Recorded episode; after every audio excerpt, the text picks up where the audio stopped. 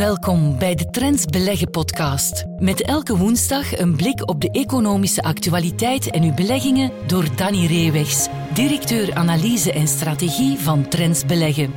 Deze podcast kwam tot stand met de gewaardeerde steun van Keytrade Bank, de onbetwistbare marktleider in online trading in België.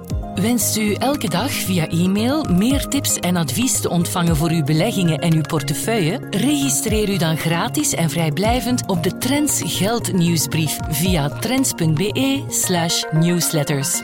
Welkom bij de podcast van Trends Beleggen met Danny Reewegs, directeur strategie van Trends Beleggen. Dag Danny.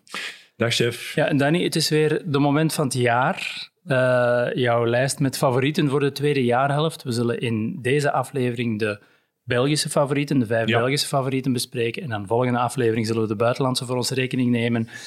Uh, maar om meteen uh, van wal te steken, jouw eerste favoriet um, voor de tweede jaarhelft is Argenix, de Belgische biotechspeler. Ja. Nu, als ik die koers bekijk van de afgelopen jaren, dan denk ik, ja, kan het nog hoger? ja. Um, ja, je zou denken dat het perfect gewaardeerd is. Waarom denk jij dat Argenix zijn rit nog niet uitgereden is? Ja, inderdaad. Hè. Sinds de beursgang um, zit op uh, 4800% koersstijging ongeveer. Ja. Uh, dat is natuurlijk extreem, maar dit is ook natuurlijk een extreem uh, positief verhaal in de zin, je zit een indrukwekkende pijplijn achter. Hè. Dus ken weinig uh, bedrijven in de wereld waar drie fase 3 studies in drie verschillende indicaties in één jaar. En dat zal dit jaar nog gebeuren bij Argenix. Dus je zit daar met één middel, Vivguard, ja. Efgartigimod. Ja, dat uh, eigenlijk op zich een pijplijn is met één product. je hebt dan nu voor één indicatie op de markt, myasthenia gravis, een spierziekte. Mm -hmm. En dan zien we ja, dat dat vijf kwartalen op rij al beter heeft gepresteerd dan verwacht in, in termen van verkoop. Meestal, hè, uh, drie kwart van alle bedrijven die een middel op de markt brengen, zeker als het de eerste middel op de markt is, ja, die doen veel minder goed dan de verwachtingen. Hier zijn alle verwachtingen overtroffen. Mhm. Mm -hmm. In die zin, als we kijken naar wat analisten verwachten voor de verkoop uh, van Vivguard dit jaar, ja, dan zitten we al aan 1 miljard dollar. Stevig. En dat betekent dus dat je al mag spreken over een blockbuster. Mm -hmm. Nu um, betekent dus meer dan 1 miljard dollar verkopen per jaar.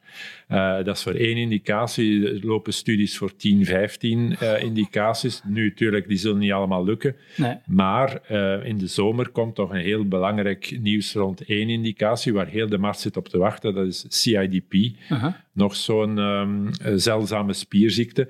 En daar wordt toch wel uh, verwacht, als dat goed nieuws is, dat je kan zeggen ja, dat uh, Vivgaard toch echt een serieuze blockbuster zal zijn, waar sommigen al spreken over een potentiële omzet tussen 5 en 10 miljard dollar. Dus een van de best verkopende geneesmiddelen van het decennium zou wel eens in handen kunnen zijn vandaag bij Argenix. En dan is de pijplijn zeker nog niet volledig afgelopen. Er zijn nog heel wat andere moleculen in ontwikkeling.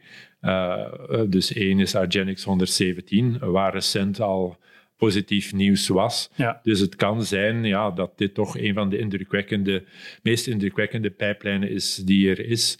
En vandaar de, denk ik dat Argenix, ondanks het feit dat het al zoveel waard is, meer dan 20 miljard uh, intussen, dat we toch nog uh, hoger kunnen. Ja, want je zegt drie fase 3 studies of verschillende fase 3 studies die er zitten aan te komen. Ja, die kunnen natuurlijk ook mislopen. Zijn er ook risico's verbonden? Ja, uiteraard. Het is niet zo dat, je, dat uh, het Argenix-aandeel vandaag goedkoop is. Dat wordt verrekend dat Vivguard uh, ja, een succesverhaal zal zijn. Hè, dat er meerdere miljarden aan verkopen zullen zijn. Maar het is zeker nog niet uh, volledig ingeprijsd op dit moment. En uiteraard als bijvoorbeeld CIDP-studie, als die resultaten toch zouden teleurstellen, want eigenlijk is dat nog maar zelden of nooit gebeurd bij uh, Argenix, ja, dan kan je ook een klap krijgen van 20, 30 procent. Mm -hmm. Vandaar, dit is in de top 5 de enige waarde waar we moeten zeggen, ja, daar zit risico op, maar ja. er zit ook wel nog altijd flink wat potentieel op. Ja, en los van die klinische resultaten, zijn er nog andere elementen die beleggers in overweging moeten nemen rond Argenix? Want wij spreken hier van, het is al 14 of ondertussen misschien meer miljard beurswaarden, maar ja. binnen het globale pharma-geheel uh, ja. is het nog altijd wel een kleine speler. Ja, is dit nog niet, uh, niet uh, langer behapbaar voor grote jongens. Hè? Dus de, de kanjers, de grote farmabedrijven, die kunnen Argenix nog altijd kopen. Hè. We zien recente voorbeelden waar 30, eh, 40 miljard wordt geboden. Dus dat zou niet uitzonderlijk zijn. En alleen, we hebben recent daar ook nog een artikel teruggevonden op Bloomberg, hè, dat men inderdaad ziet dat die interesse er zou bestaan. En dus vooral als die CIDP-resultaten even beloftevol zijn als alle andere indicaties tot nu toe, ja, dan zou volgens Bloomberg en heel wat waarnemers de kans sterk toenemen dat er inderdaad een bod zou komen van een van de farmareuzen op, uh, op Argenix. En dat zou natuurlijk ook het uh, plaatje voor de tweede jaar compleet maken, omdat de meeste analisten ervan uitgaan ja. Uh, dat er een premie van 50 tot 100 procent zou moeten betaald worden om Argenix te kunnen inlijven. Waarom? Omdat er ja, meerdere interesses zijn.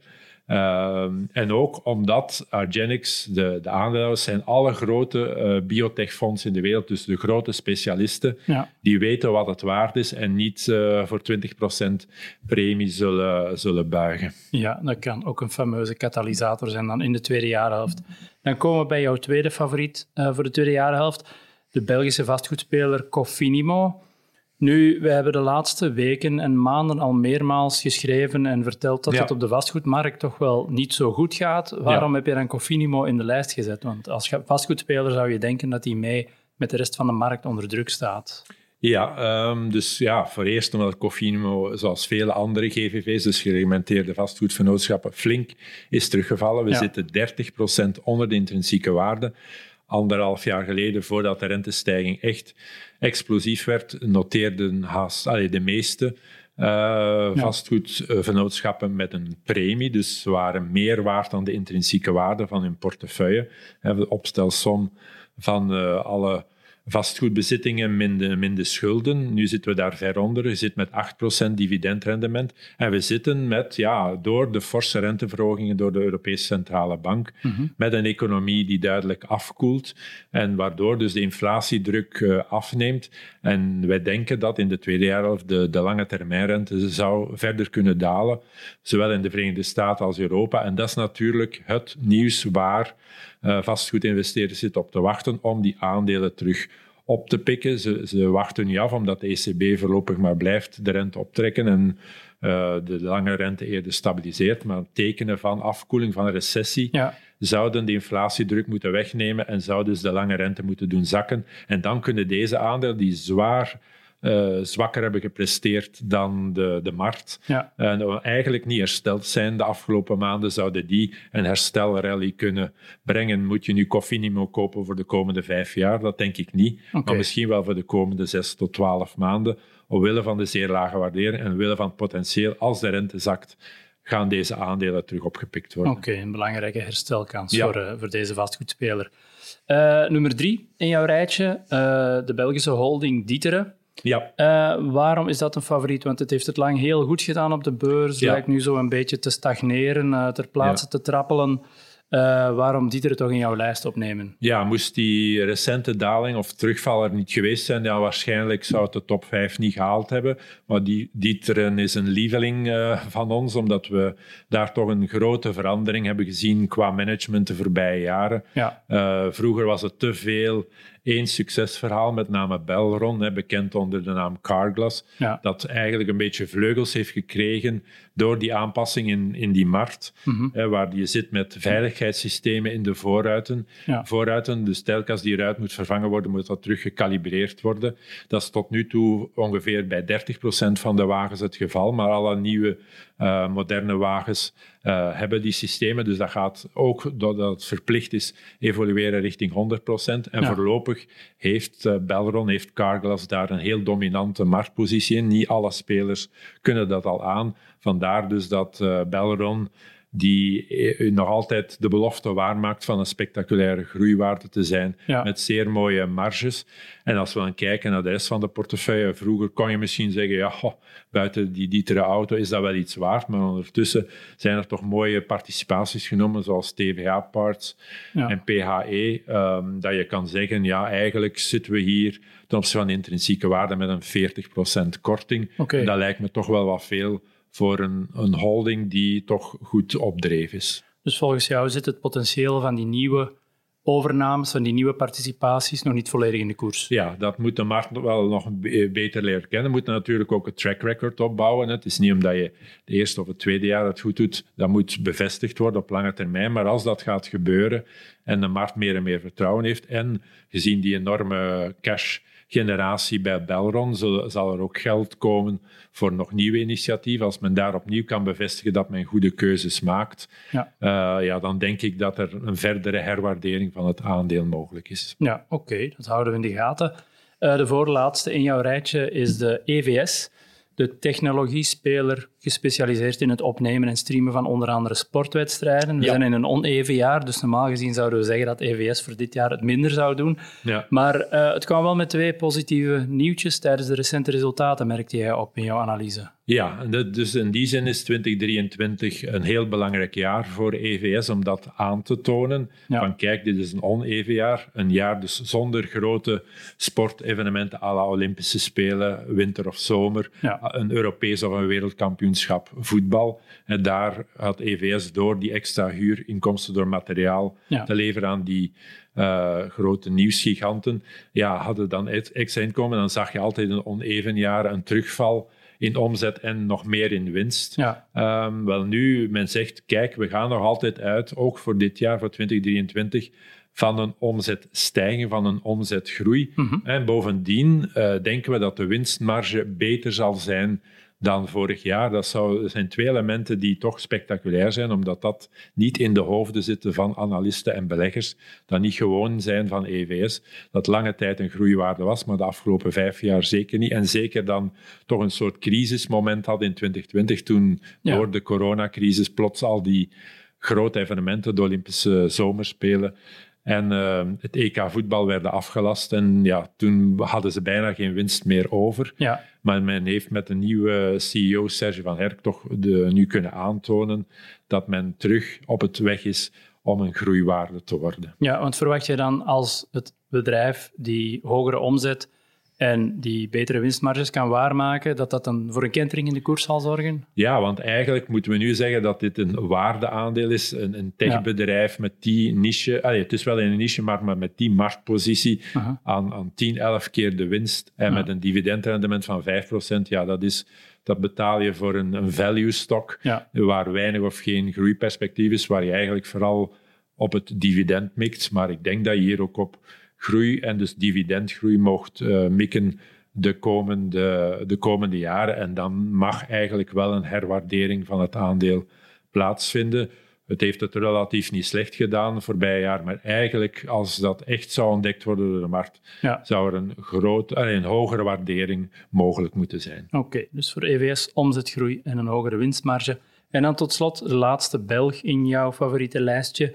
Uh, Kinepolis, of Kinepolis, ik weet niet hoe je het uitspreekt. Um, een van de grootste slachtoffers van de coronaklap. Ja. Uh, kunnen we zeggen dat het daar stilaan van hersteld is, of is dat nog een gemengd beeld? Ja, wat, het was een drama voor EVS, maar het was nog een groter drama voor Kinepolis, want dan, uh, dat bedrijf moest eigenlijk alle activiteiten maandenlang aan een stuk gewoon stilleggen. Ja. En ja, dan kom je natuurlijk met een serieuze verliessituatie, of word je daarmee geconfronteerd gelukkig de meeste van de concurrenten nog erger dan, uh, dan zij. En dat is straks misschien wel uh, belangrijk. Maar kijk, uh, we moeten nu de resultaten, bijvoorbeeld van het eerste kwartaal 23, gaan afzetten met het eerste trimester van 2019, het laatste jaar voor de coronacrisis. Dan zie je toch dat we terug op meer dan 90% van het aantal bezoekers van toen zitten. Dus we zitten nog niet helemaal terug ervoor. Nee. Maar belangrijk is dat uh, twee dingen. Dat we aan de inkomstenzijde zien dat mensen nu ze teruggekeerd uh, zijn naar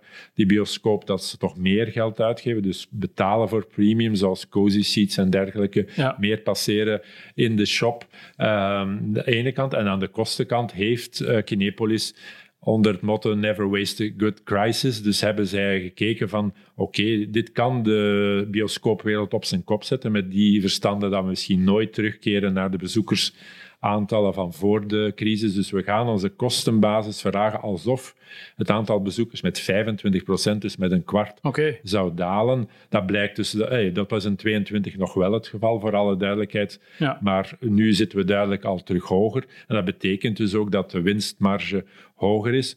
Dus die combinatie, als dat bevestigd wordt in de halfjaarcijfers, uh, is het mogelijk dat um, Kinepolis dit jaar, 2023, een recordjaar zal kennen. Dus met andere woorden, misschien niet een record aantal bezoekers, maar wel een record omzet en een recordresultaat. Ja, een betere kostenbeheersing en meer omzet per bezoeker. Ik heb vorige keer ook twee zakken chips in plaats van één gekocht, dus ik heb een kleine bijdrage gedaan. Maar um, los daarvan, je zei daarnet, de rest van het veld, de rest van die sector is ook wel belangrijk om in de gaten te houden. Want kan Kinepolis daar nog een rol in spelen als potentiële consolidator? Of hoe zie je dat? Dat was eigenlijk al bezig. Hè. In de periode voor de coronacrisis waren er investeringen, eh, acquisities, ook buiten Europa. Niet vergeten, hè, eerste stap met Landmark in Canada en dan een eerste acquisitie in de Verenigde Staten. Maar dat is dan natuurlijk abrupt stopgezet door uh, de COVID-19-pandemie. En dat, uh, denk ik, zal de komende, misschien dit jaar, maar meer kans de komende twee jaar terug opgestart worden, omdat um, heel wat familiale bioscoop eigenaars ja, die dachten op een exceptioneel jaar in positieve zin te krijgen. En ze hebben er twee in negatieve zin gehad, waardoor ze eigenlijk zitten te kijken voor een exit. Dus Kinepolis krijgt voortdurend dossiers op tafel. Alleen ja, ze wachten naar de excellente prooien. Ook omdat Kinepolis weet dat zij zelf verbeterpotentieel hebben. Hè, dat ze met hun shops en dergelijke, hun systemen uh, kunnen werken aan de rendabiliteit van die van die uh, bioscopen, van die complexen. En dat betekent dus ook dat ze extern kunnen groeien, los van het feit dat ze met dit uh, aantal bioscopen in dit aantal landen eigenlijk op dit moment al in staat zijn om recordcijfers te maken. Dus het kan uh, toch zorgen voor groei. En dan moeten we kijken naar de waardering, naar de koers. Mm Dan zeggen we vandaag zitten we rond 45 euro, tussen, uh, al een aantal maanden tussen 40 en 45 euro. En dan kijken we naar de recordkoers voor corona, en dat was 60 euro ongeveer, ja. dan zitten we daar toch 25% onder. Ja. En ik denk op basis van het potentieel om met deze groep al recordresultaten neer te zetten en het potentieel om de komende jaren terug externe groei, dat, dat ik weinig reden zie waarom de koers niet terug richting 60 euro kan evolueren. Ja, dus Kinepolis op weg naar een recordjaar in 2023. Daarmee zijn we rond met de Belgische favorieten. volgende week uh, zullen we ons licht laten schijnen over de buitenlandse.